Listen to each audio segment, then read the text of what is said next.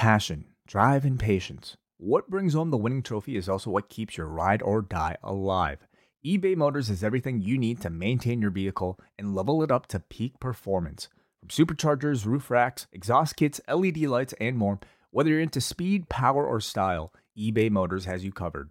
With over 122 million parts for your number one ride or die, you'll always find exactly what you're looking for. And with eBay Guaranteed Fit, your part is guaranteed to fit your ride every time or your money back. Because with eBay Motors, you're burning rubber, not cash.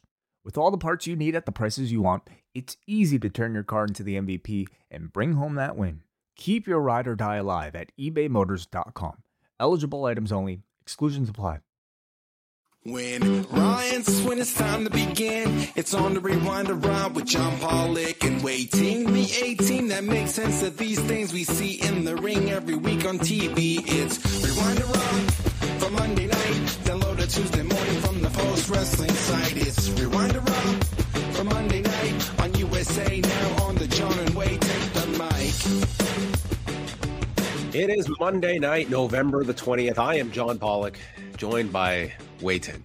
What's that look on your face? What are what are you thinking? I mean, this is going to be a bit of a sickly edition of Rewind to Raw if people can't already tell from both of the sounds of both of our voices. What's happened to you?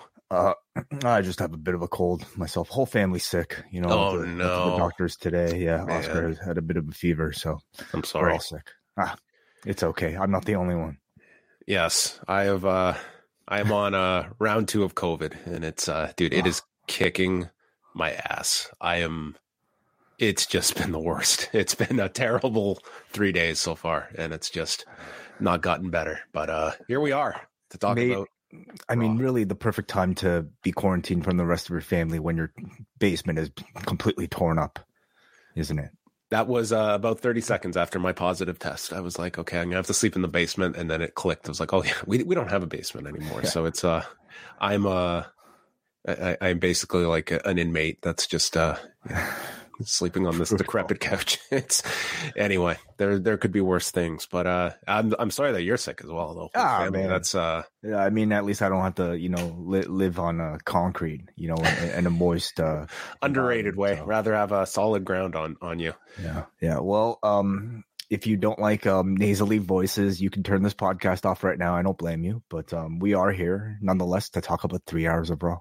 Well, to, to- combined, we are here for you, everybody. We have lots to get into. Um, I have major news off the top. Huge news. Okay, are you sure you don't want you want to reveal this now? You don't want to, you know, set set it up for the top of the hour, send out an announcement. I was thinking of putting up a graphic. John Pollock has a major announcement. I think it's only fair that you know sometimes I will complain about things that have gone awry in my in my life, but when things turn around and the good comes out, I feel I have to give give praise when it's due. In the clutch, coming through Monday morning, New Japan World. I get a What? contact message. We are sorry for the delay. Your email has been now updated to this correct address. Log in, no problem. Dude, New Japan World, they're on my good side this week. I mean, they they really came through. Uh, that- amazing. Happy to hear the saga. Kind of No like you know- problems to deal with. I just I sent in my thing, "Hey, I need to change my email." I did get a response. We are inundated with requests and then today fixed. okay, I can't ask for anything more. all you had to do was wait. Positive it. review. Just had to wait. So there All you go. I think it's only fair. But uh New Japan Okay. World. Uh, thank you for for the announcement. I, I guess I'm glad we didn't build that up. No. I thought I thought you'd be you'd be very happy to know this. I mean, uh, no, I'm very happy for you. Yeah, I am. Wait, you're going to be talking about music on Tuesday. That's right. Yeah, we are back. Me, Jordan Goodman, Neil Flanagan for the Wellness Policy tomorrow, 3 p.m. Eastern Time at youtube.com slash post wrestling. We've already done a music episode like at this point, probably two years ago with Dan, Dan the Mouth of Ransky. This is uh one, I mean, it's a, it's a topic so big, we really need a part two as we maybe dive a bit deeper into sort of like our taste and really, um, well, what music does for us, maybe our own experiences performing as well. So tune in 3 p.m. Eastern Time, youtube.com slash post wrestling, and then afterwards on the Post Wrestling Cafe feed for free. Yes, and uh, Braden Davie have upNXT on Tuesday night. And if you are in the Toronto area and want to make it out to their Survivor Series watch party, it's going down this Saturday night at Gabby's on King Street. And you can get in. And what better way to watch War Games than with Braden Davie and many of your upNXT friends uh, slash Poison Rana pals? There is no better way on this planet, okay, to enjoy a professional wrestling pay per view than with Braden Davie. That is the optimal experience that this art form was created for. Yes, um, this was this is quite the way to take in a pay per view. So it should be a lot of fun uh, happening at Gabby's downtown Toronto on King Street. Uh, go check it out this Saturday night. And also on Wednesday, a new Pollock and Thurston uh, returning to the show will be Nick Hausman from the Haus of Wrestling. Uh, we'll be talking to him as uh, wrestling is congregating in Chicago this week between Dynamite on Wednesday night. And then we've got SmackDown and Survivor Series all happening in Chicago this week. So we will be chatting with Nick about that and the latest projects he has coming up. And uh, final plug is for ASK-A-WAI. Our monthly mailbag show is coming out Thursday, and you can still get your questions in at forum.postwrestling.com. You have until Thursday morning to submit this month's questions. Any topics are welcome, or you can send us an audio question for free at memo.fm slash post wrestling, and we will answer it on the show. But that's coming out Thursday for all members at the Post Wrestling Cafe. And of course, this weekend, we will have Survivor Series coverage minutes after the pay per view. And just a quick plug for those of you who are already signed on, we have the latest edition of MCU Later with Rich Fan, WH Park, and Andre Greenidge, who is uh, at this point, um, I would say, um, mm, so this is uh, the man who co-owns the actress who plays Miss Marvel's um, favorite comic book store, and probably the place where like so anyway he's basically kind of like been intimately like you know tied to her experience of becoming a marvel fan. So he's seen this growth like first person and it got to the point where she now has the ability to um she was offered the ability to write for the miss marvel comic book and she included him into the comic. Oh my gosh! Wrote him into the comic, and so the the, the artist drew him into to to an, a Miss Marvel comic, which is really amazing. So they they just delivered a, a, really excellent discussion about just everything to do with this movie that's come out, and some of the controversy, if you want to call it, the low box office performance, and the state of the MCU. So highly uh, encourage everybody to go check that out in the Post Wrestling Cafe right now. Yes, and when you are quarantining you have a lot of time on your hands, and uh, I am three hours deep into the NWA podcast, so that has wow. been my uh, my companion uh, throughout the uh, throughout the day. But man, the uh, if you enjoyed the sparks flying over WrestleMania Night One versus Night Two, man, there was a there was an aftershock on on this show as well. I mean, Chris always some fine form, and uh, uh, the the others just uh, a, a, great a great crew on uh, on this particular month's uh, edition. They had their own major announcement, didn't they? They, they did. I have no idea what it is because I, I haven't got there yet. But they have a show announcement. But you got to listen to the show to hear. They about did the, promise the, show announcement. announcement. Yeah, yes. it looks like a. Uh, uh, Ray's getting the uh, the full time treatment. So you spoiled uh, you can, it. Well, no, uh, you don't know alert, what everybody. show. You don't know what kind of show he's doing. You don't. Ten Day Ray getting what. his own. Yeah, this okay, is right. 365, 24 7 Ray, uh, who's, who's a great addition on, on the show. So uh, check that out.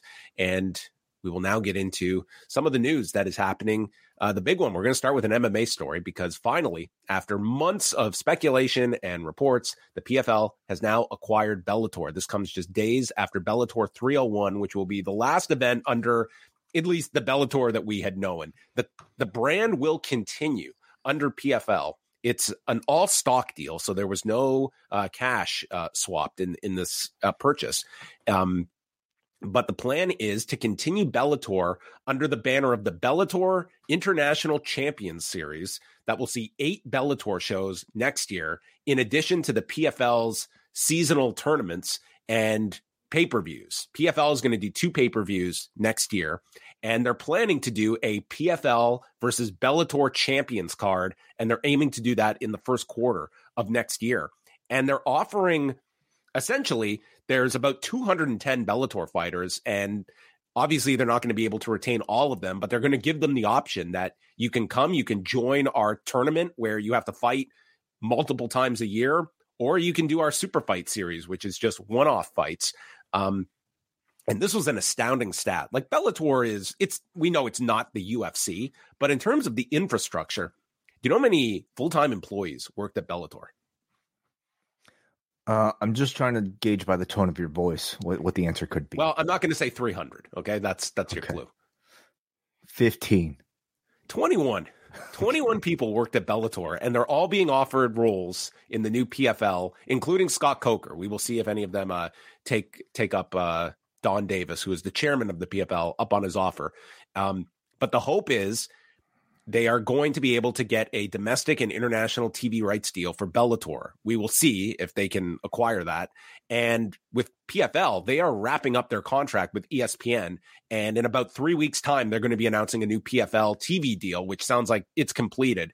Um, so it does sound very complex. Like PFL is trying to do so many different things from like a challenger series. They're trying to launch like PFL Africa. They want to do pay per views. They actually have a pay per view this Friday that um, it's the it's six of their tournament finals plus the return of Kayla Harrison. But as we saw, like the PFL did one pay per view last year and it bombed. And I think it's going to be exactly the same uh, this Friday with this pay per view. But what they do have in their back pocket for this super fight series is eventually Francis and Ngannou fighting for them and Jake Paul when he makes his MMA debut. So those are, I would say, the names that they have. Not even to say that they're going to be gigantic pay per view stars in their own right. Uh, as we've seen, it's been extremely difficult for non UFC MMA companies to draw on pay per view.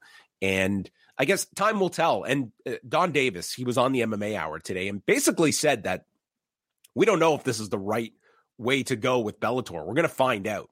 It's very difficult to manage two brands, especially when the PFL, yes, it has gained some traction, but I would like these are still money losing entities in both of them. And this is going to be a lot more cost that you're taking on with all of these new fighters, more shows. I don't think pay per view is going to be this massive revenue generator unless they come across a huge fight that they can promote. I just don't think they're a pay per view level company. And we will see. Like an idea of a PFL versus Bellator card, that that sounds attractive, but we've got to remember they're very limited audience that are watching these brands of MMA. It is such a bigger step down that or just I would say a distance between the industry leader and the number 2 and number 3 MMA companies in the US versus pro wrestling where I think there's much more of a bridge even as far away as WWE is uh, revenue wise, but it's a big business story today and Paramount will hold on to a small stake in Bellator. So they're not completely divested of Bellator. So those were um, a bunch of announcements that they had to make today, but this was largely it was expected. But the talks went all the way back to January, and uh, Davis just clar- classified them as very slow negotiations, and they only closed this deal on Saturday. So that is uh, the PFL Bellator update. So when you tune into the pay per view way, you will be all up to date on what's going on with uh, the PFL. Do do you think this is a good decision versus just simply merging and choosing one over the other, or maybe starting fresh? I mean, I I really downplay the the like yes on on the surface you look at Bellator. Here is a company that's been around for like 14 years and you would say wow there's there's tons of brand equity in that time frame. Be like how valuable is Bellator? Like how synonymous is it with MMA? Like Bellator I I, I think the value of that brand is is greatly overhyped. But is And- it more or less than the PFL? Um, I would say it's similar.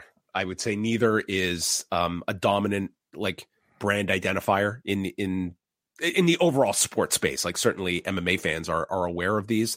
Time will tell if they can land a domestic rights deal for Bellator. Great, but dude, Bellator was doing some like abysmally low numbers on Showtime, and we're talking about you know just the crunch on all of these live sports rights and is a Bellator going to be that attractive when you're talking a fraction of the audience that an AEW commands?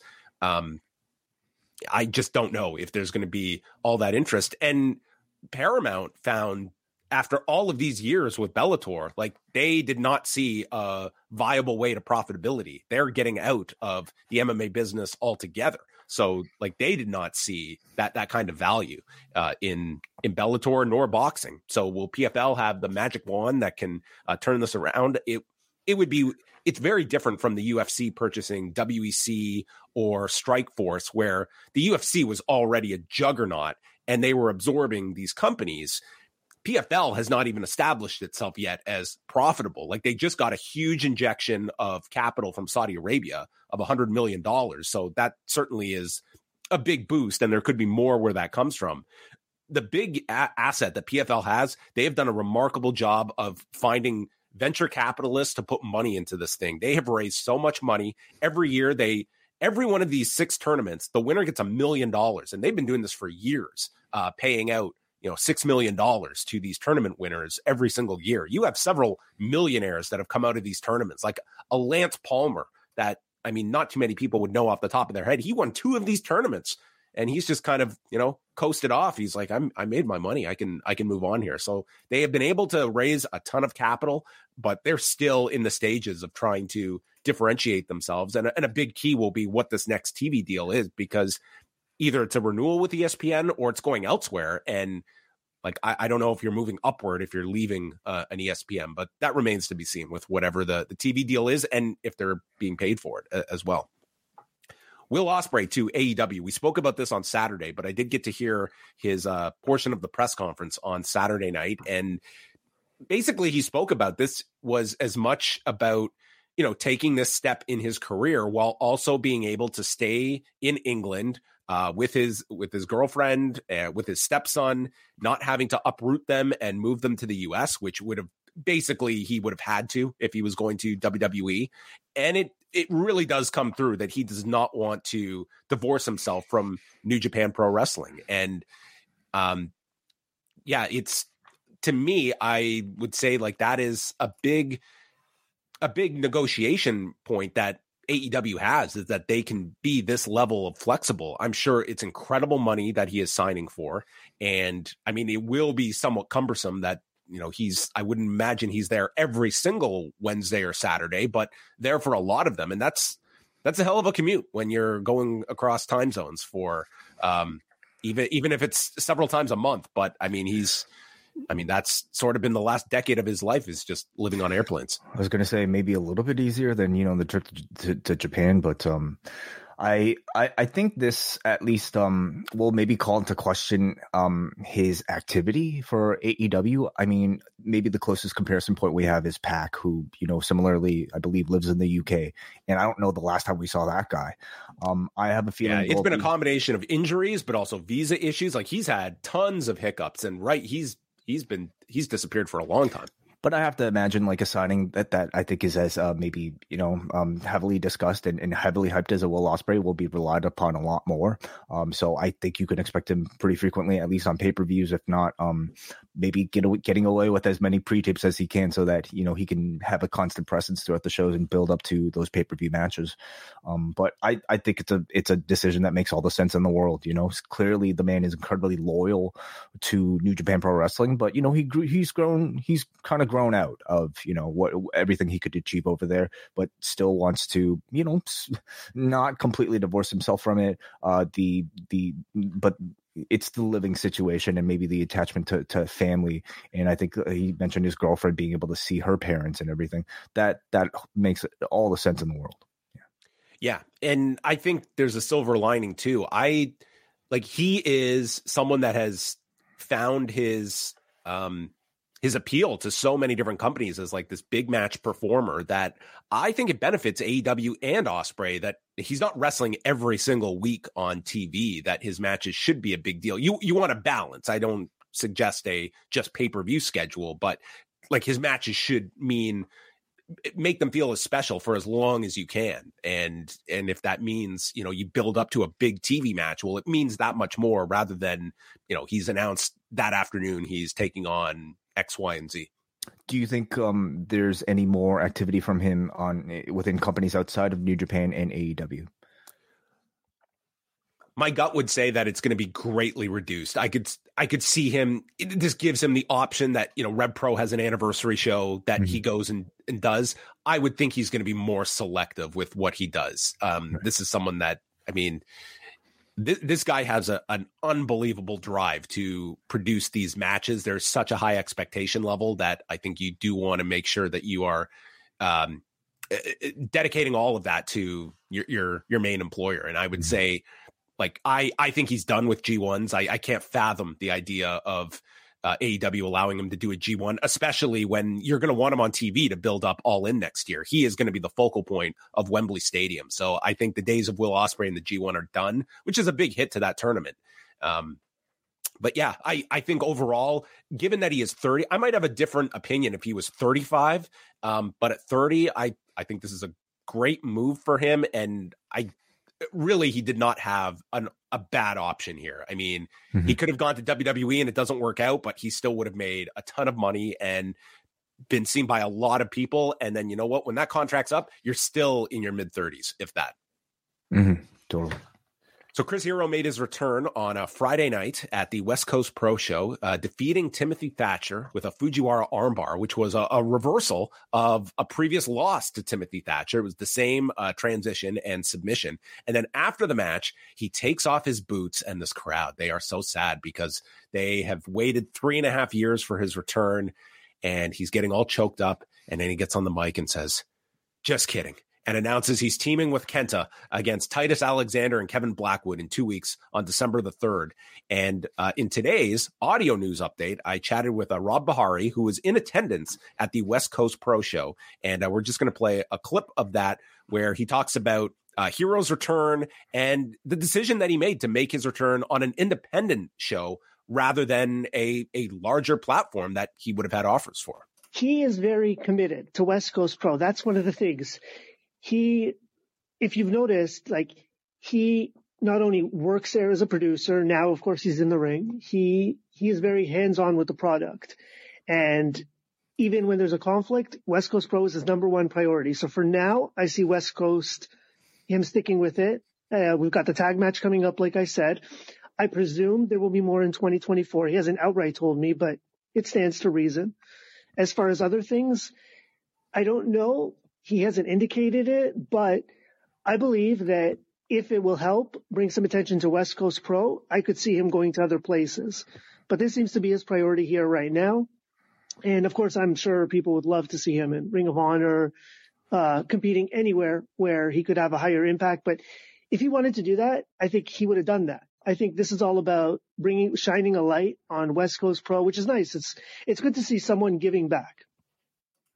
So that was Rob Bahari, and uh, that whole chat I did with him is in today's audio news update, which I made available for all members of the cafe because he also attended Full Gear the next night and uh, had a lot of notes about being in the crowd uh, for for that show as well.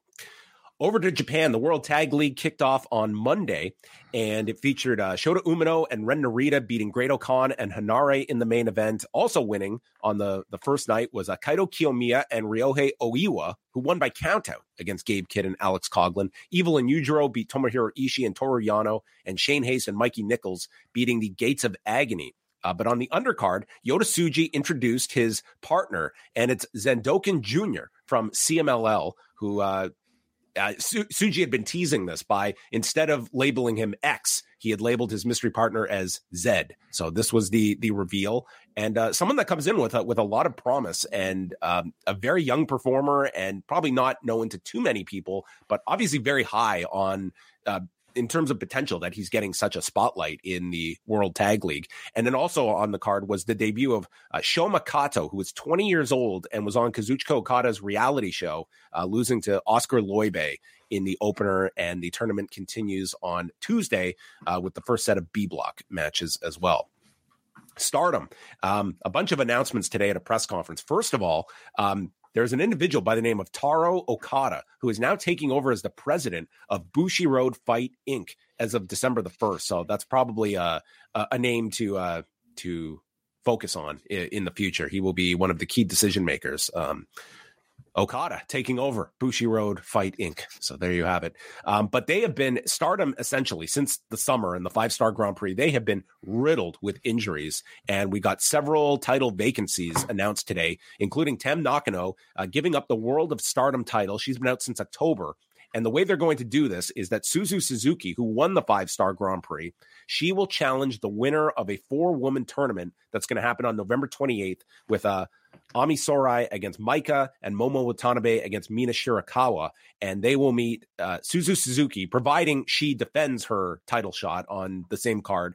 Uh, they will meet December 29th at Dream Queendom to determine the new World of Stardom champion.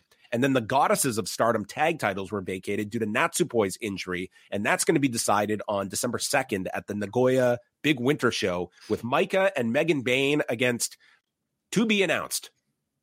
Mm-hmm. So maybe all the teams will just show up in front of Rossy Ogawa and he'll just make a fatal four way with all of these teams and just snap his fingers because that's how we book a tag division when we don't have title challenges. I mean, you know, it could be taking place backstage right now. We will, we, we won't know. And some good news they had is that uh, Utami Hayashita and Saya Kamitani are coming back on the November 28th card, which will have that that one night tournament. Ratings notes. So here is it in a nutshell. WWE did very well, and AEW got slaughtered on Friday night. SmackDown did 2,206,000 viewers and a 0.62 in the demo. So they were up going against head to head competition uh, in AEW. Uh, across, th- this was very interesting. Both Collision and SmackDown were up in female viewership, which is impressive for Collision because we're comparing it to last Saturday's numbers on the unfamiliar night. That Collision was up in all the female demos. Uh, Collision, though, uh, 270,000 viewers and a 0.08, obviously the lowest in the show's history. And uh, it, I mean, we kind of knew this going in that this was going to be a really rough outing for Collision. Uh, but Rampage as well, 280,000 viewers and a 0.09 in its normal time slot. This was its lowest audience ever and a big loss, 35% in 18 to 34. So the I don't know if it was just burnout on wrestling, but Rampage also um, impacted on on Friday, the night before pay per view too. That's right. Like it, it, was a lot of AEW. If you are just a big AEW fan, you're not even watching WWE. That's a lot of hours to watch in a uh, two day period. But would you like have have um, rampages or collisions traditionally received any sort of spike before pay per view night? Not not measurably, but I do think there was I feel that it, I would have looked at it as like Collision. I thought was going to get slaughtered against SmackDown and Rampage. I I can't be too stunned by this. Like this is it is the lowest ever, but it's it's still as though like this is still in the range of what Rampage is doing. It was just not a great night for them, and I had not even seen this until looking at the schedule today. This week, Rampage, due to the NHL, is getting moved to Saturday. So Rampage is airing seven till eight, and Collision eight till ten. So we could get all new loads for Rampage and Collision uh, up against Survivor Series. I mean, Rampage will air an hour before Survivor Series, but Collision is going to be destroyed against Survivor Series. Hmm. Right. And uh, and, and that is that that is it. We are going to get the AEW selection special. All the participants for the Continental Classic will be announced on Wednesday um, during a uh, an online announcement by Tony Schiavone and Tony Khan. Will, will we get Bryan Danielson in a match this week? That's the question. I I have I have to expect uh, that we'll know beforehand. So maybe soon. All right. All of your news can be found postwrestling.com. And again, uh, to get multiple audio news updates each week, you can join the double double and espresso levels at postwrestlingcafe.com. This post wrestling podcast is brought to you by NerdWallet's Smart Money Podcast. Financial literacy can be daunting, but it's one of the most valuable things you can equip yourself with. On NerdWallet's Smart Money podcast, their trusted financial journalists offer easily digestible, conversational discussions on topics like balancing your portfolio. If you think an ETF is one of Cena's five moves of doom, this show might be for you. Planning for your tax bills this April, so you don't have to worry about a visit from Irwin R. Schyster. And putting away more money for retirement, because unlike most wrestlers at the end of their careers, most of us should only plan on retiring once. Listen to NerdWallet's Smart Money Podcast on your favorite podcast app. Future you will thank you.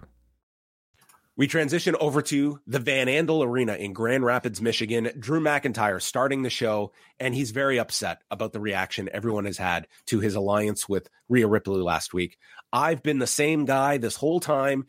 And if you turned on me, well, that's on you. I don't give a damn about you. My real fans understand says Jey never apologized to anyone that he screwed over with the bloodline.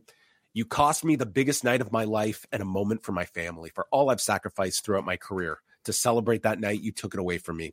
He has not joined the Judgment Day, but instead, he was he aligned with Rhea because she was able to ensure that he could get into a cage with Jey Uso, and therefore he is teaming with the Judgment Day at War Games.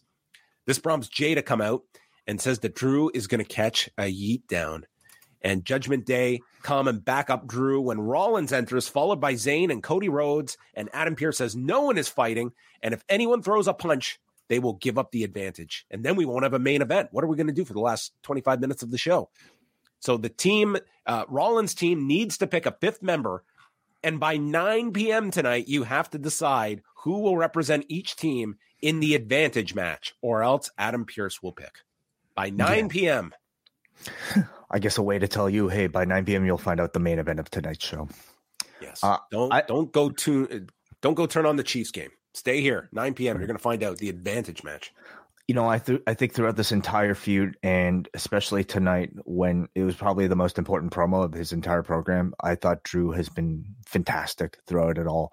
I think this has been one of the most well balanced, believable, and well done heel turns in recent memory. He continues to give really great logic for why he's joined up with the heel stable. You know, um, he hates the Judgment Day, but he despises Jey Uso. So he's willing to do this just to get into war games with him. And I think it's, you know, really strong material and it's it's even better delivery from the performer himself. So really strong work from him. It does really seem the uh the issues with Jey. He seems to like the, the rest of the bloodline has not caught any of this uh, from from Drew McIntyre. It seems the others have been forgiven. I mean, that's that's next, right? You know, he can't go on SmackDown. What do you think this is? You know, there are battle lines here. I don't. Th- those battle lines were very blurry on this show. Mm, with the, with special consideration. With the GM just hanging out backstage. Judgment Day are in their clubhouse, and Priest tells Rhea it was good business to add Drew to the team, but this should have been a team decision. And Priest wants to be in the advantage match. Rhea says, We'll decide when Drew arrives. Nia Jax against Raquel Rodriguez. Uh, Nia worked on the back of Raquel, and uh, Raquel came out of the corner with a Rana, lands a big boot, and then the spinning elbow off the turnbuckle, and then tries to lift Nia, but her back gives out, is hit with a senton, and Nia goes for the annihilator, but gets stopped, and Nia tries to carry her into a power bomb, and her back gives out. This was the most realistic. Uh, I cannot hold this person up, and my back gives out spot as she fell down, and was hit with the Annihilator. Nia wins in nine minutes, one second. There was one moment where they were teasing it, and I mean, like Raquel's legs, they looked like she was landing really awkwardly, but obviously she was fine and carried out throughout the match.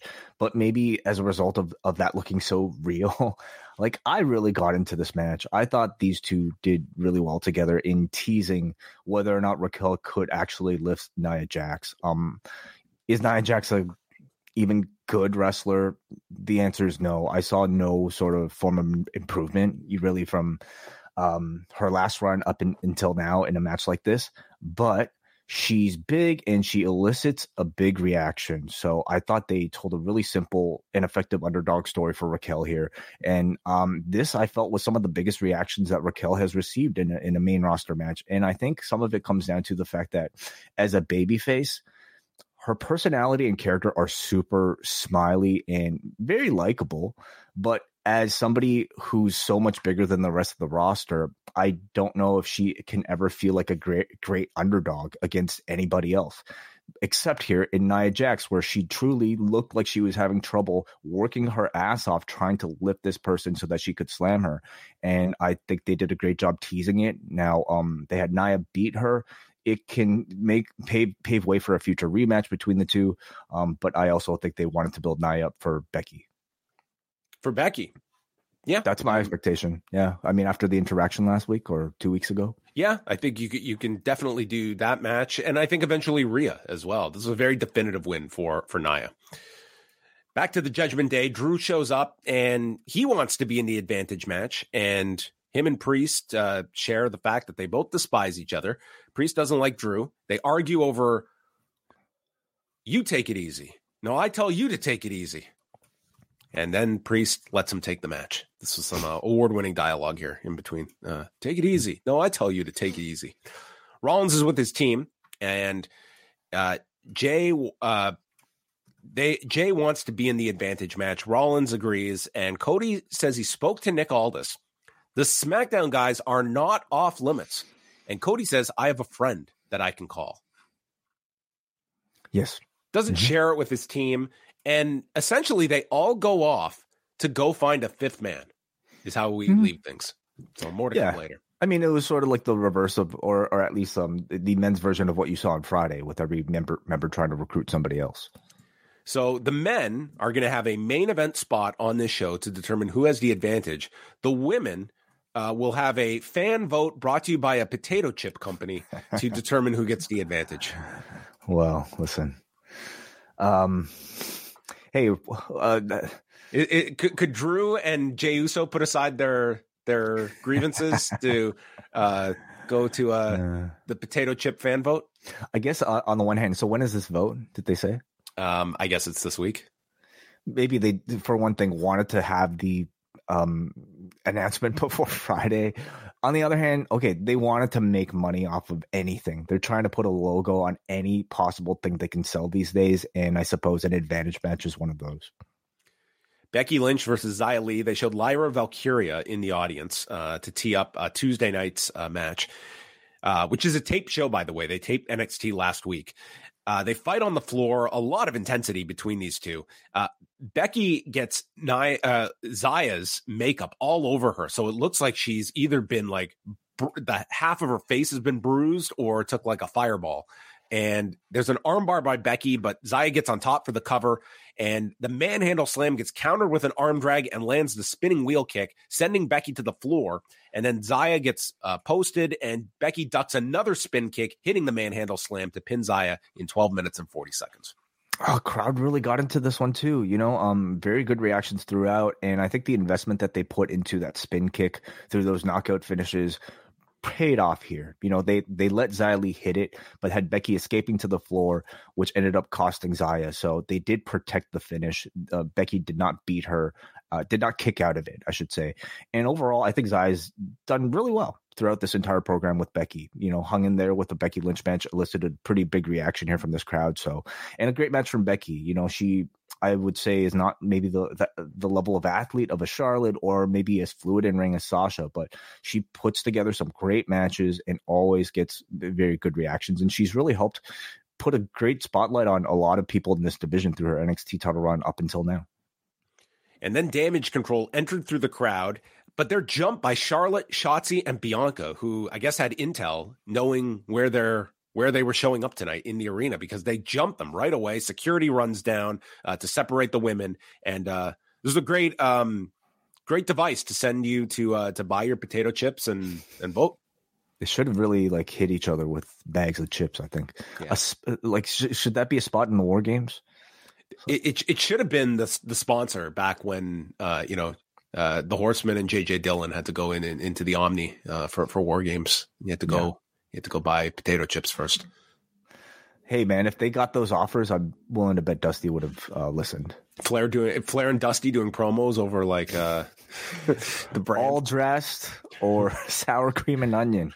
Baby, I'm all dressed to the nines.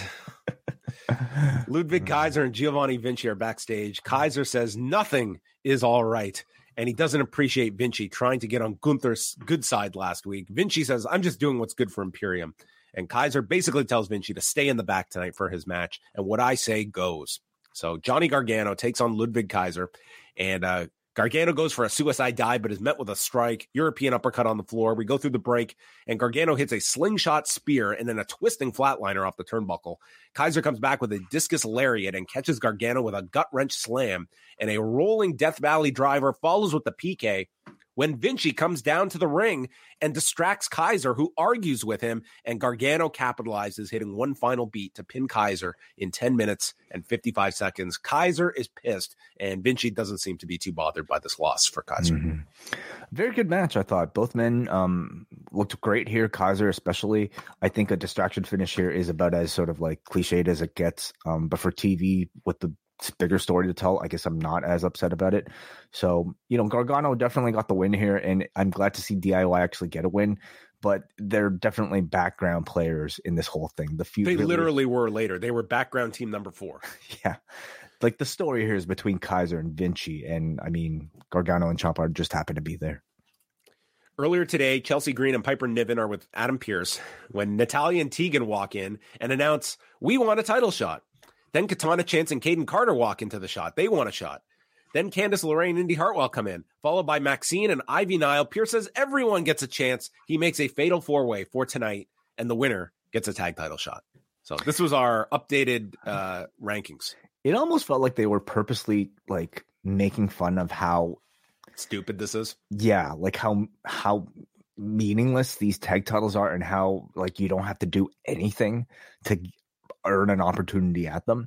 I mean, they made mention of um what what is it here? Um Tegan and Nat- Natalya not even having teamed together once before. Same uh, with Maxine and Ivy. Well, they just literally walked in here and didn't even know what they were walking into when they were granted a title shot. So, yeah, Baszler and Stark are in the Judgment Days clubhouse, and Rhea and Dom catch them. And Stark reminds Rhea she's focused on everything else except the title, and it's coming to her. Rhea says she's getting her beating at Survivor Series. What a clubhouse is Do you think they do dart tournaments? Um, yeah, maybe. And then Shayna might, you know, uh, I don't know, offer her some blackjack with her deck of cards. This looks like the set where Doc Hendrix used to do his slam jams. uh do they? So like, um, we, we got a random tool shed in the back there. Like, yeah, like this is a clubhouse, I suppose, on wheels, right? It's it's you know they do travel, so they need these crates. This is the um, Grand Rapids chapter. Yeah, dartboard. They probably put their blue lights in there, uh, and their banners, and they just kind of go town to town and they set it up. Yeah. For, for all the concern of Damian Priest uh, having Sami Zayn steal his briefcase, obviously Damian really taking great care of his briefcase, just leaving it there. Well, listen, it's a, it's the clubhouse, you know. They got pipes, like like this might be in like a, a boiler room. This is like you uh just go uh use an AI setup of a what would a pro wrestling slash motorcycle club have a give I us mean, a set. A lot of the motif of the Judgment Day, I mean, is still really um almost like held back from like when Edge was leading the team as this sort of like very dark I think at one point they suggested supernatural like group. They're nothing like that really anymore as characters. They're just like uh, like a, a, group of regular people. But the look and and sort of like the motif of of these sort of backstage things is still very much, I guess, of that chains and I don't know vests and shit like that. Purple, a lot of purple. Natalya, Tegan Knox, Kayden Carter, Katana Chance, Candice LeRae, Indi Hartwell, and Maxine and Ivy, with Green and Niven on commentary. Maxine does an armbar into a kip up sequence with Wade comparing her to Tiger Mask. Chance. Yeah, like and and like I watched this and I was like, like so you know like the, the Japanese cyclone suplex was something that set the internet ablaze. Okay, and and to this point they have not really tried to replicate not only that move but really anything like it. Dude, she and hasn't I, even. I don't think she's even done like a match since then. Is that right? Really? She's been like that was way back. That that was at SummerSlam that yeah. we spoke with her after she had done that. And I mean, if she's done any matches on TV, it's been absolutely minimal. But I thought like they would have continued that and basically like thrown in, you know, Japanese wrestling Easter eggs from the 80s and 90s and all of Maxine's matches from that point forward. I thought this might have been an attempt at, you know, like doing a Sayama headlock takedown type of spot in here but it also might have just been like something Gable usually does. Dude, not only was this her first match since July 31st, this was her third match ever. Really? Wow. Ever. Okay. Like for that, like she is like very athletic. Like I can look at Maxine and yeah, she's super green, but she absolutely has something. Like after three matches. Well, clearly the training's still been going on, even without the performances, right?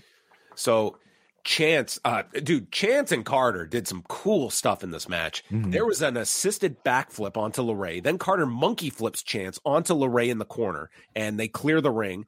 Uh, Maxine does a high cross to everyone on the floor. We get a Tower of Doom launched by Nile, and then Chance does a handspring off the shoulders of Carter onto Natalya Knox, which was spectacular. Awesome. Yeah. Dude, like Chance and Carter are, they have just totally slept on these two They did the same in NXT and on Raw too. Like these two are always really fun to watch on TV. I definitely feel that way, but I think watching them in a match like this, it is so obvious that they're the only real tag team of anybody in this group. They're the only people with like tandem offense. They wear the same tights. Um, they, I guess the only thing they don't have is a joint name, but they are the most, by far, most cohesive tag team in this entire company. And I have to think that they realize that and that they're only saving them for maybe like a bigger mo- moment in a bigger stage. Um, but it was painfully obvious they were the only real team.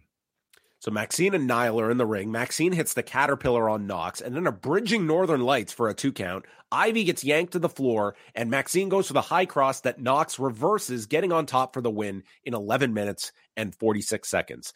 Now I can say like there, there were elements that weren't always the smoothest, but dude, for these eight, that this could have been all over the place. Given one person in here was in her third match, I was like pleasantly surprised by some of the stuff I saw in this match, and in particular, um, Chance and Carter did some really cool stuff. Like that, that uh, like handstand off the shoulders was incredible looking. Very creative, yeah, very innovative.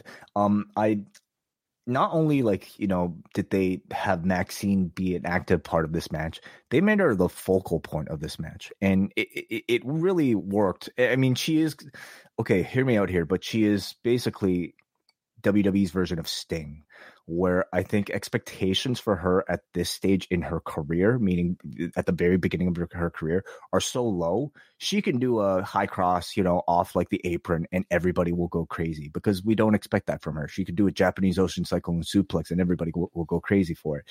And it works really well here. You know, they they continue to. I thought they did a great job of building her, and I think her and Ivy are clearly going to be, you know, some a project that they're they're going to be building up for these tag titles. Listen, like they even made fun of their own tag division at the, the, the start of the show, and I thought this was a match that um was probably there to start from ground zero and create some actual tag teams that people will be interested in. I felt like they did that with uh, Maxine and Ivy, uh, Chance and Carter simply through you know their offense, and they gave Tegan and Natalya the win here. So I think in one match they did a really good job. Yeah, I would just say with Maxine, like there is no excuse that she should not be doing house shows and wrestling matches. Like there is no reason she should be having her first match since July in November. Like that's right. just nuts. Like she should be on the road working like trios matches. I guess with the Alpha Academy versus totally. You, you know. could do that uh, uh, a hundred percent. Gunther finds Kaiser and Vinci and he applauds the efforts of Vinci and again picking him over Kaiser and says, maybe I put the wrong person in charge. I thought you could keep up the prestige of this group, Ludwig. And he makes his way out. He's got better, bigger business to attend to than than these two fools. Then we see all the men's tag teams complaining that the women got title shots. So Pearce tells the teams, which are Indus Sher, New Day, the Creeds, Imperium, Gargano and Ciampa, and Alpha Academy, that they will do a tag team turmoil next week, and they all can have a shot to get a tag title match.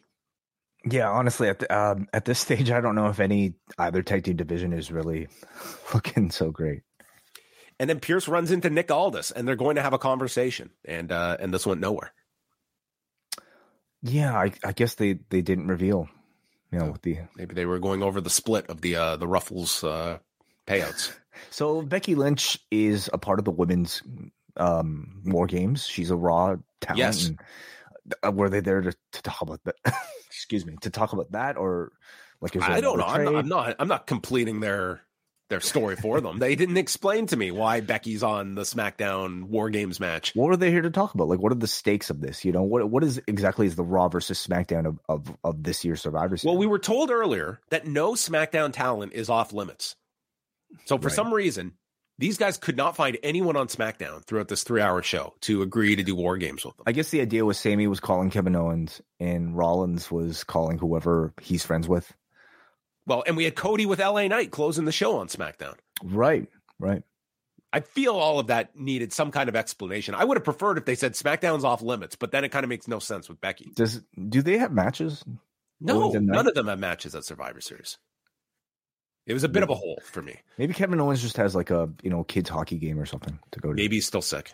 Um, the Miz comes out for this face to face segment, He says his career is about respect.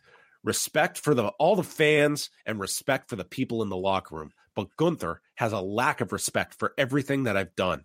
So out comes Gunther in his uh, go home go home show loafers, no socks, no socks. It's, it's the go home look for Gunther. Uh, G- this guy is amazing. Yeah, the G. G and GQ stands for Gunther. Barrett explains that Miz is more of a character, more of a mic man. Gunther clarifies, I do not have a lack of respect for you. In fact, Mike, I have zero respect for you.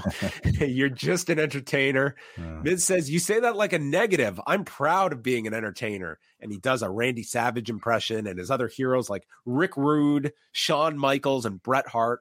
I fought for 20 years to hold the title that his heroes held, and they are remembered because they aren't a one note robot like you, Gunther. Gunther says, You amuse me. And he says that Miz says, I change and adapt and I fall to the bottom and I build myself up. That's what makes an entertainer immortal. And we don't know the real Gunther yet because you haven't hit the bottom of the mountain yet and had to rebuild yourself. And if you don't respect me, I'll beat that respect into you. And then Gunther refers to little Mike Mizanin, who got bullied in school, then pursued a career in pro wrestling where you still got bullied, trying to prove that you belong in the sport, but you don't belong. And now, 20 years in, you don't belong then, you don't belong now. Where you do belong is behind the guardrail with all those other weirdos.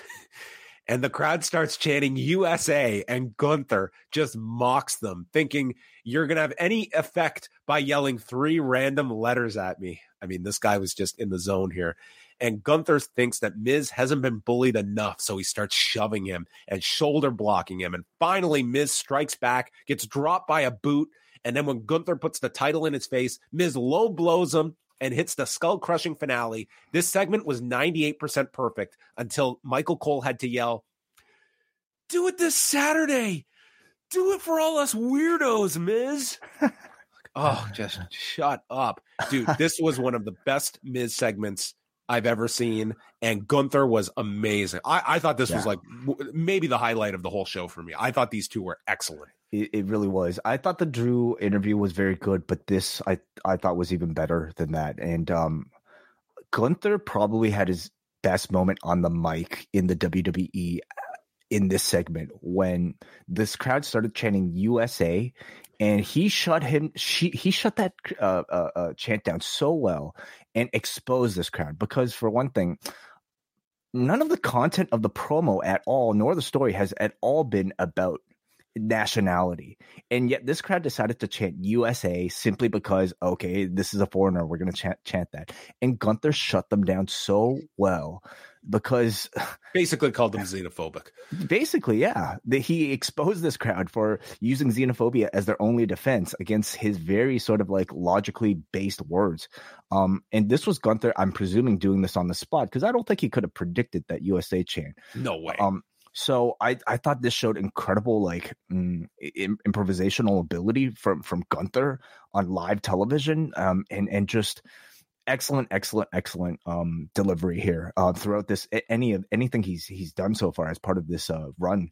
And, and the Miz, I, I, it's not really unusual that we say you know he might he at least steals the show often on the microphone in these sort of segments. Um, the match is going to be what it is. It's probably going to be the least um, ex- exciting part of all this, but I thought they achieved something pretty special for for this in ring segment. And you know, he he he's I completely feel like he's still very underrated for um, a lot of people who might just simply choose to base his worth off of his in ring. This was a great segment. Rollins is telling Jey how important it is that he wins tonight. And then Ivar and Valhalla, with this dreary music in the background, address Bronson Reed. If you put your hand in a wolf's mouth, you will get bitten. I weathered the tsunami and here I stand. You have disrespected the gods and in one week's time, the earth will shake as Ivar challenges Big Bronson Reed. He has yeah. disrespected the gods. Shinsuke Nakamura and Chad Gable, very good match here. Uh, Cannonball off the apron by Gable sets up the commercial break.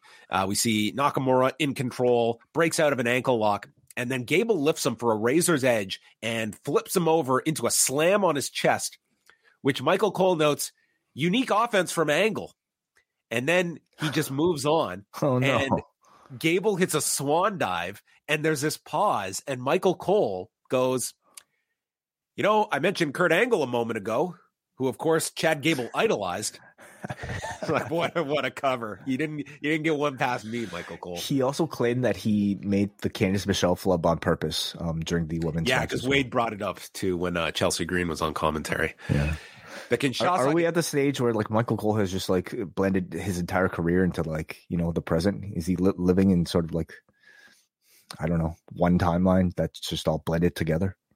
um we're we're about at that point with uh with Michael Cole. He's um he's an interesting broadcaster.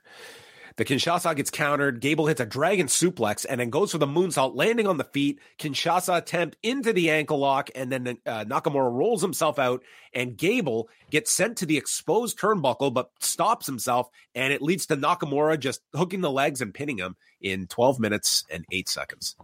I thought a very strong TV match. I thought these both these guys looked awesome here, and the announcers I think were basically protecting Gable by saying that he was so distracted by the threat of the exposed turnbuckle that he kind of kept his eye off of you know the finish. And I, I think it's about as good of a way you can protect somebody while giving the other person a pretty clean win. So I think this little detour for Nakamura through Alpha Academy has has been you know a, a pretty good you know uh, set of matches, and perhaps as soon as this weekend or definitely by next Monday, we'll find out who his actual target is. Yeah, I mean, he's not announced for anything on Saturday. Um, we'll go over the card after, but yeah, he's beaten Gable and Otis, so you would think he's he's moving on from this. He uh he graduated Alpha Academy. Drew's with the Judgment Day, doesn't want their help in the match. Priest says we weren't offering any. And Bronson Reed responds to Ivar and his witch lady, and you are not a warrior, you are a cosplayer, and you won't survive the crashing waves of the tsunami or Big Bronson Reed. So we're going to get the two big guys next week, the big meat match on Raw. Rollins and Zayn are pumping up Jey, and Cody enters and asks them about the fifth member. And Zayn and Rollins said, "No, we uh didn't work out." And they said, "What about you?" And he says, "Yeah, my friend is in." Now my question was, what if it had worked out? What if they each got a verbal commitment for a fifth member? Um, then somebody's going to be getting a pretty disappointing call, I guess. have to put it to a fan vote. So Drew McIntyre and Jey Uso is the main event. Uh, this one went 19 minutes. Uh, Drew is in control uh, as they go through the first break. Rams Jey's back uh, back and forth between the barricade and, and apron, and then Jey comes back. Enzuigiri toss it gets tossed onto the desk. We go through a second break, and with Drew down, he does the kip up, sets up for the claymore, but is caught by a super kick for a two count. And then as Jey climbs up for the Uso splash, he is knocked off balance, pulled into the center. Future shock DDT. One, two, three. Drew wins. Um, this was as flat a uh, uh, an ending as you could imagine. And I've got to say, for th- this match, 18 minutes and 49 seconds. And dude, I had very little to say about this. It was a very by the numbers match. I thought I felt it was very much building to you know like I think the usual type of back and forth climax we would expect of a of a main event um in, in the modern age. Um I thought it was like fine. I I actually felt like eh, among the Jey Uso singles matches, it was probably one of the ones with m- more reaction and more investment for me personally, just because of the story. In fact, I was actually quite surprised that they even gave this match away on TV this way because, you know, like Jey versus Drew is something that Drew has been building for quite a while now. Over a year, this has been building. Sure, His, but his phantom run in at Clash at the Castle. Right, but specifically from you know the, the time Jey made his appearance on Raw. So the fact that they not only gave you the match but gave it to you with an hour and a half's build is very surprising to me and not something I I certainly would have done. Nor would I have done it because I think it kind of takes away from the interaction these two are supposed to have in, in war games. This is the only reason Drew McIntyre wanted to team up with the Judgment Day so he can get Jey Uso into a cage. And yes, this is a singles match. It's not like being in a cage, but still, I think it takes really does take the edge off of you know that that first interaction that these two could have. So I have um, a lot of questions about why they decided to book it this way, and especially with the finish too, which um, I can understand maybe wanting to get over like the future shock, but I think it's too late for that right now. I don't think people buy it, nor and, and I also think Jey Uso at this point kind of deserves uh, like you know a, a a a bit of a bigger ending, especially with the story like this. Drew continues the attack as uh, Rhea and the Judgment Day join him, and everyone's beating down Jey. Cody, Zayn, and Rollins run down with chairs, and the crowd starts to chant Randy. And Cody says, Cody had to come up with, like, how can I give the most uh, cryptic, obvious promo with every possible Randy Orton reference I can think of? And he says he's glad they have the advantage because we're not alone. We found a fifth member, someone I have a legacy with. You think we're prey? We're all prey? We have the apex predator. And you're not just hearing voices in your head because these people are right. As he throws down the microphone, they, they almost got cut off here. They were right at the end of the show. The graphic was up. They were like, dude, get to the go home line here. Uh, I so personally feel he probably could have stopped that um, legacy and just kind of went off. But they basically wanted to completely spell it out for for you, short of saying the letters RKO here. Um, this was not like you know Darby saying best in the world. This was like, how can we say everything? Hey, we, he's yeah. coming back. Yeah. He's back, Randy Orton. Yeah, it sounds like uh, Brandel Fortin. Um, I also love the close-ups here of Jey Uso looking very um, concerned of you know, because I, I, like that fact because, dude, the bloodline took out Randy. Randy yeah. should not be coming back and being chummy with this dude. Yeah, exactly. So yeah. that that's another. I mean, I guess maybe that's why they wanted to extinguish this Drew thing so that he can, you know, tell that sort of um same story with Randy Orton coming up next. So there you have it. Randy Orton uh, will be on the Cody Rhodes team taking on the Judgment Day, and, uh, and and, that was Raw, sending you into Survivor Series this coming Saturday. And I think you know, um, as as maybe has been sort of speculated, I mean, they did want to get ahead of um the CM Punk chance. You know, uh, that that that would have certainly been there if they left this sure. dangling all the way till Saturday. So I think Randy Orton is is a more than fine sort of like you know satisfying big. Do you think there's any CM Punk chance at the show on Saturday? Yeah, a few, but I don't. I don't expect much, honestly. Yeah, I'm not. Yeah. I'm not expecting any kind of like big wave of you know no, crowds. Like you just don't get those crowds that are trying to take over shows and such. But the updated card, we have five matches, which it would not surprise me if they don't add like maybe one more match. But I could see just the five based on the, their war games matches too. Those which, are going to be 45 minute matches with yeah. entrances and everything. That this mm-hmm. could be it. So it's Cody Rhodes, Seth Rollins, Jey Uso, Sami Zayn, and Randy Orton against Damian Priest, Finn Balor, Dominic Mysterio, and JD McDonough with Drew McIntyre. The women's match is just four on four with Bianca Belair, Charlotte Flair, Shotzi, and Becky against Bayley, Asuka, Iyo Sky, and Kairi Sane. Rhea presented Ripley by Ruffles. What's that? Presented by Ruffles. Oh, presented by Ruffles, yes, uh, to determine who gets the advantage. Rhea Ripley against Zoey Stark for the women's championship the main event, Gunther against The Miz for the Intercontinental Championship, Little Mike Mizanin, and then Carlito against Santos Escobar. Yeah. Mm-hmm. That's coming up on Saturday. I mean, the, the, the hooks are certainly the War Games matches, and I I I have high expectations for the both of them. Um, what else we got here?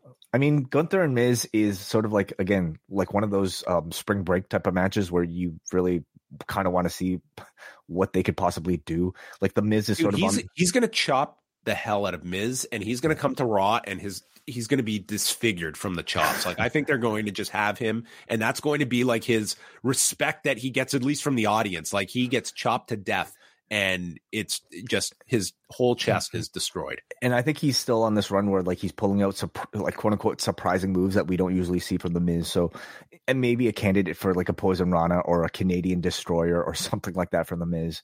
Um, Dude, could he, this... could, he could like scale to the top and do an arm drag, and the crowd would be losing their mind. Like that's very true. The level. Maybe he's uh the real sting of of a WWE right now. Might be. All right. Um, let's go over uh, any super chats people want to send in. I forgot to put up a feedback thread, but uh, Muggin did uh, post one for us, so we have a few pieces here. Uh, we got one here from Andy, who sends 200 rupees. Thank you so much, Andy. He says, I'm pleasantly surprised by the way the fans have rallied behind Miz and Orton. Not sure they would have done the same a few years ago. I enjoyed the episode. Some solid wrestling and glad they handled Drew well. Um, I'd say Randy has been like, you know, had like a really great reaction attached to him ever since RKO, even or sorry, uh, what is it, the RK Bro, and and even before that, like the moment the RKO meme sort of caught on, like I think fan, there's there's been no like negative reaction to Orton anymore. He's kind of perceived as like a legend in many ways, and he's a big star, and he's been gone for a year and a half. So people are, um, you know, it's it's been a long departure to to see his return, and yeah, he's going to have to have long term memory in the sense of the bloodline taking him out, but also long term amnesia because I don't think he's going to be asking the whereabouts of his former partner. Yeah, that's right. And how did the the legacy? How did legacy split up? Do you remember? It, it, not that it matters anymore, but they did their WrestleMania match. Okay, yeah, against each other. It was anyway, a three way. Yeah, um, and Randy just beat them. Uh, things turned out for the best, I suppose. At least for two of the members. Well, two two of them. Yeah, the the DiBiases have had some troubles. But you get a Cody and Randy Orton reunion. You do, yes. Because they, I mean, Randy was gone like almost right into Cody's run. Like it was hmm. May, I think, that Randy got taken out, and Cody had just come back the the previous month. So, anyway, you've you've got all of that feedback. Uh, we start off well with Manny from Pacoima. A solid go home edition of Raw. Gunther delivered a great promo and, and an even better comeback to the random USA chance. Kaiser and Gargano was a good match, though this entire Vinci Kaiser dynamic is kind of confusing. First, Vinci was in Gunther's bad books, and now it's Kaiser. Given that Gable and Xia Li both lost their matches tonight, it's definitely a safe bet we're getting new champions tomorrow. I kid, of course. With the entire Raw tag division competing next week, as well as Aldis and Pearce saying they need to talk, can you see them finally splitting up the tag titles, or do they just stay unified? Oh god, I, I don't need separate tag titles on each show. Definitely not. Yeah, um, it's possible. Yeah, I, I, I wouldn't put it past them. Now, um, I guess is there an added benefit? Like, is there a benefit to having the tag titles be the the titles that that somebody can you know use to cross the shows? The answer is yes. Like they, I thought they used it decently well with Sami and Kevin. I guess having them appear on both shows, but they're they're doing the Street Profits with the Judgment Day on Friday on SmackDown. But I mean, they ha- you're right, yeah. But they haven't. I don't know. I don't know if they they've been that big of a difference maker versus maybe the ability to be able to build tag team divisions on each show separately. I could see them doing that. Sure. Uh, let's go finally to Muggin, who says a strong go home show with McIntyre's uh sorry McIntyre's new heelish pragmatic attitude. Three women's matches, none of which got shafted for time, with Becky versus Xia standing out the most. Gargano Kaiser was very good. Gunther's promos have improved significantly, and the fifth man reveal for Cody's team made for a hot ending. The look in Jey's eye when he found out that Randy Orton is making his return made for some stellar foreshadowing. He was in the same city of Randy's last match 18 months ago. Oh. He can't find any peace. Oh, there you have it. The muggin. Words. He was in the same city, or did he get? Was he directly involved? Who? Uh, where Randy had his last match. Oh, I, I don't I don't know where he had this last match. I'll, I'll take his word for it. Well, there we have it, everybody.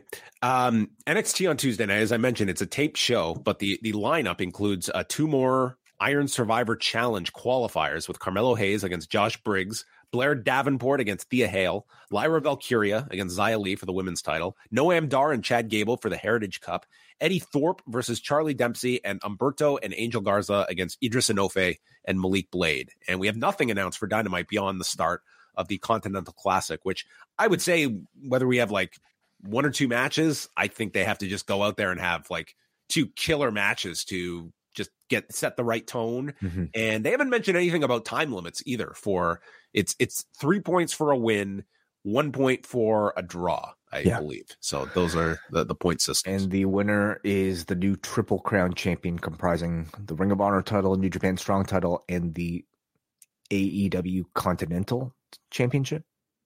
Yes. Yes. Yeah. So there you have it, everybody. We will be back on Wednesday night following Dynamite and then the ASK-A-WAI mailbag show Thursday, postwrestlingcafe.com. Get your questions in forum.postwrestling.com or memo.fm slash post wrestling. And uh, that's going to wrap it up. Thanks to everybody for tuning in. And uh, there you go, mugging, mugging on top of things. And uh, we will speak with you later on this week.